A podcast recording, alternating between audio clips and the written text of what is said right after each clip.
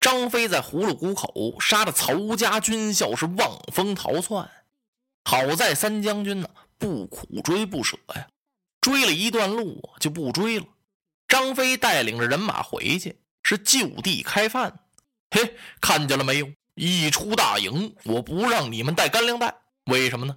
因为曹操在这儿把饭给咱们做得了。嚯！众家军校挑起大指啊！三将军神机妙算，嘿嘿！张飞赶忙摆了摆手啊，我有什么神机妙算？这都是咱家军师料事如神。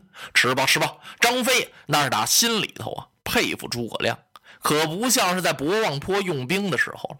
当时他接过将令，就心里头是一点没服。现在是服服在地。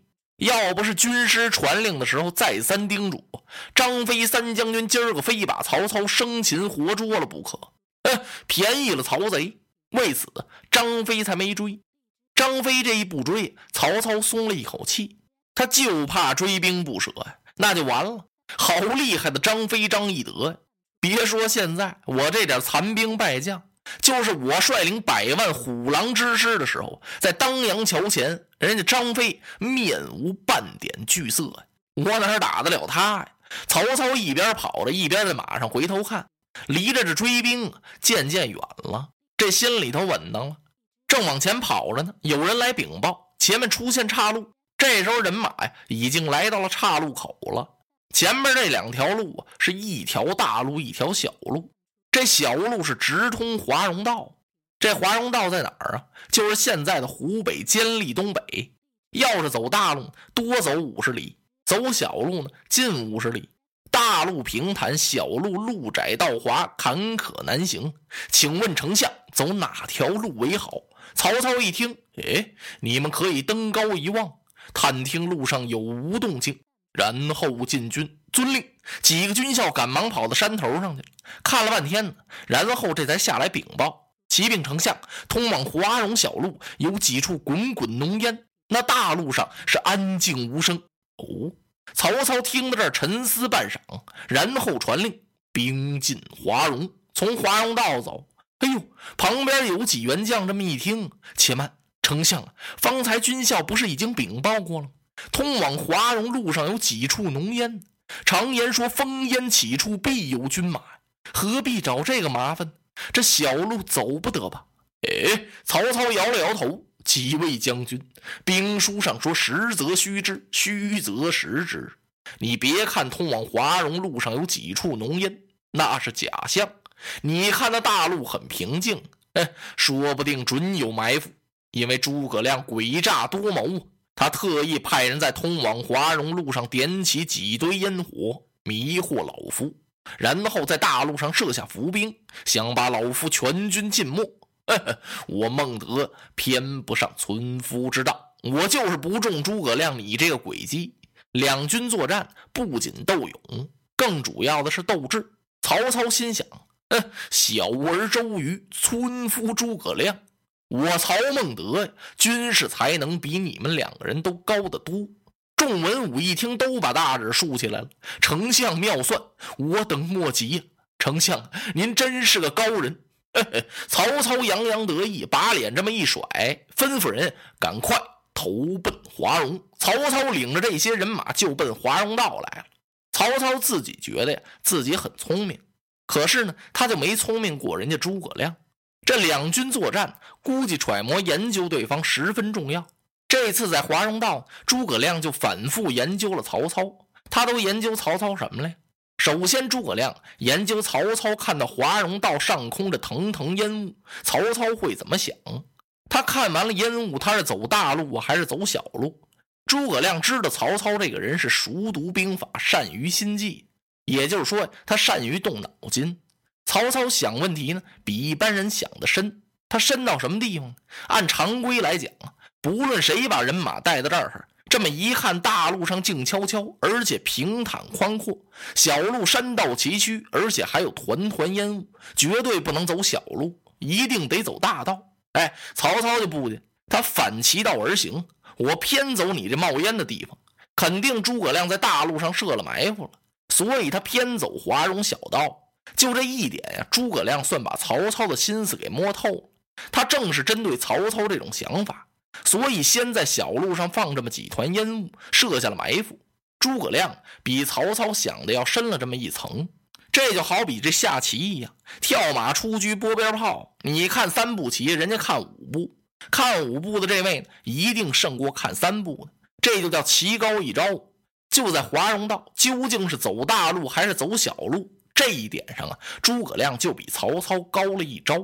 他走到华容道这一看，这山势，哎呦，这华容道这条路可太难走了，把这曹家军校给累的，一个个上气儿不接下气儿，人呢还勉强的能往前挪动挪动，这马都不行了，那马只要往地上这么一趴，就再也站不起来了。下象棋合适，都成了卧槽马了。可是那人也别坐下，坐下也甭想起来了，连饿带冻。现在这雨不是停了吗？风向可变了，改成西北风了。刮东南风的时候，那滋味还好点这一改西北风，每个人身上都结了这么一层薄冰，一走道嘁吱咔嚓直响，肚子在叽里咕噜这么一叫唤，身上无衣，肚内无食，一个个是眼前发黑，还想爬山走路，哪儿走得动？再说还那么些带伤的呢，被烧伤的那些军校拄着棍儿走，那些着枪中箭的，一个个互相拖拉着走啊。说走好听，都快成了爬了。再看那些打着旗幡招展的那些小校，原来还打着旗子走，后来就扛着旗子，最后拉着拉着拉着拉不动了，把旗子扔了。反正这么说吧，逮什么扔什么，身上最好一点分量没有才好呢。减轻重量，好行军呢。就这样，都走不了了。曹操走着走着，一看，哎，怎么前军都不动了？有军校来禀报：“启禀丞相，前面是路窄道滑，有很多泥泞，把马蹄子都陷住了，所以前军行动十分困难，就走不了了。”啊！曹操听到这儿火了，岂有此理！三军打仗，逢山开路，遇水叠桥，怎么能发现点泥水，连路都走不了了？传我将令，让带伤的军校在后边慢慢走，强壮军卒都给我单土砍柴，割草割芦苇，干嘛？填沟嵌道，人马火速而行，违令折斩。曹操说完了，让张辽带着几员大将是提刀监视，有迟缓者立斩。曹操干嘛发这么大脾气？他怕追兵上来。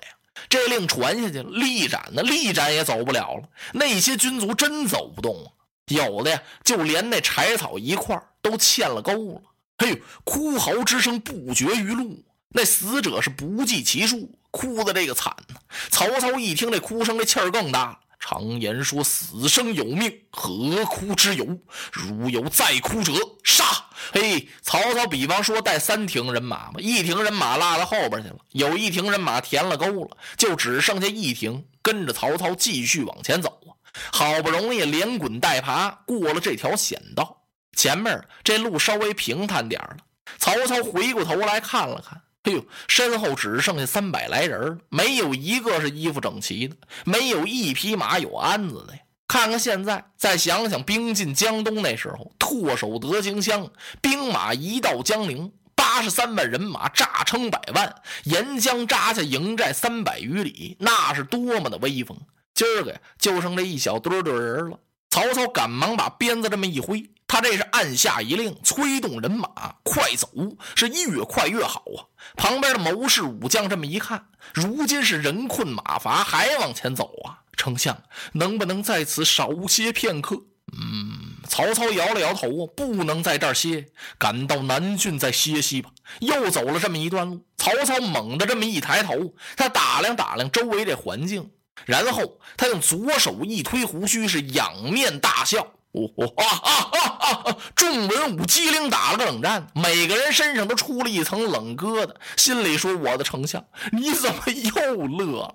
第一次您在乌林一笑把赵云笑出来了，二次您在葫芦口一笑把张飞笑出来了，现在您怎么又笑？丞相，您又因何发笑？哎，列公，我是笑那孔明与周瑜这两个无能之辈。”如果要在这儿安排一哨人马，你我都束手遭擒。曹操这话还没说完，只听前面惊天动地一声炮响，五百削刀手雁别翅排开，正当中一员大将胯下赤兔兽，手提青龙刀，挡住了曹操的去路。